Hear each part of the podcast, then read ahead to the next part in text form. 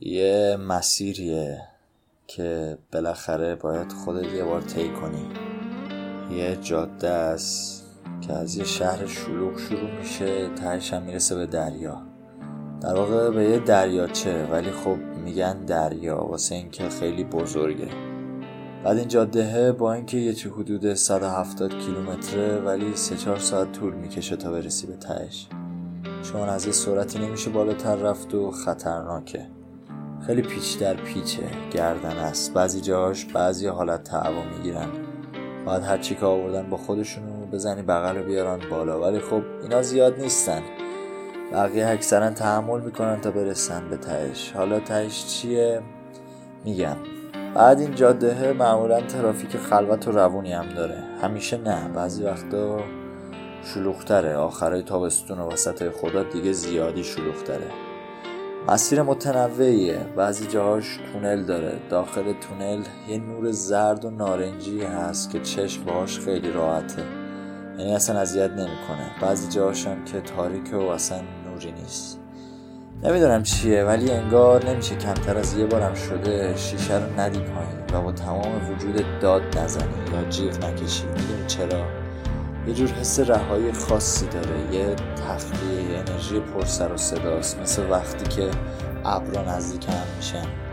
بعد گوشات سنگین شده بعد آب در تو قورت بدی تا صدای دوروبری تو موزیک رو بهتر بشنوی. بعضی وقتا آب دهن جواب نیست. باید دماغ تو دو دستی فشار بدی و زور بزنی تا هوا از گوشات درات بیرون.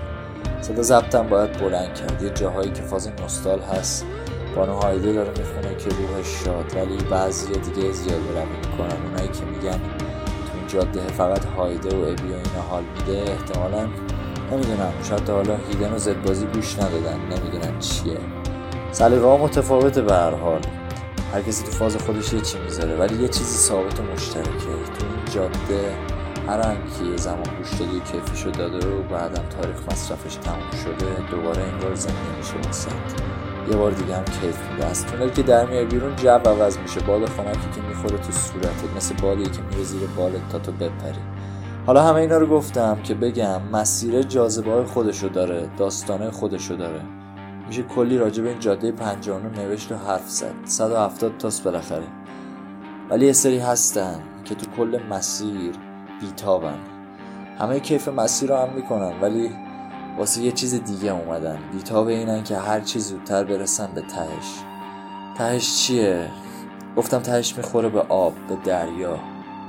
اینا وسط را بالا نمیارن. اینا همه رو میریزن تو خودشون تا برسن لب آب. اونجا هر چی که دارن رو به دریا میگن. میگن که کم آوردن. مثل اعتراف. چون می‌دونن دریا چه خاصیتی داره. دریا خیلی بزرگه. انقدر بزرگ که هر چیزی توش جا میشه. اصلا میگن دلت باید مثل دریا باشه. اونقدر بزرگ که هر کی واسه جا شدن توش نیازی به کوچیک کردن خودش نداشته باشه. ولی دریا ترسناک هم هست. وقتی دم غروب نشستی کنارش رو به هم خوردن موجا رو تماشا می‌کنی با خودت میگی چقدر بیره می‌تونه باشه دریا. بیرحمیش هم داستان خودشو داره. میگن پشت دریا یه شهری هست که تو باید با یه قایق کوچیک بری اونجا. تنهایی. اونجا یه حاکم داره که هر کسی رو که به اونجا رسیده دستگیر می‌کنه. بعد مقابلش دو تا گزینه قرار میده.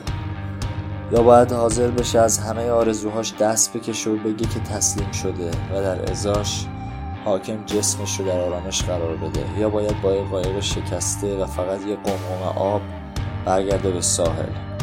همون جایی که ازش اومده. تا دوباره برگرده به همون شهر شلوغ و یه بار دیگه واسه زندگیش تلاش کنه. تصمیمش با خودشه و هیچ اجباری از طرف حاکم روش نیست.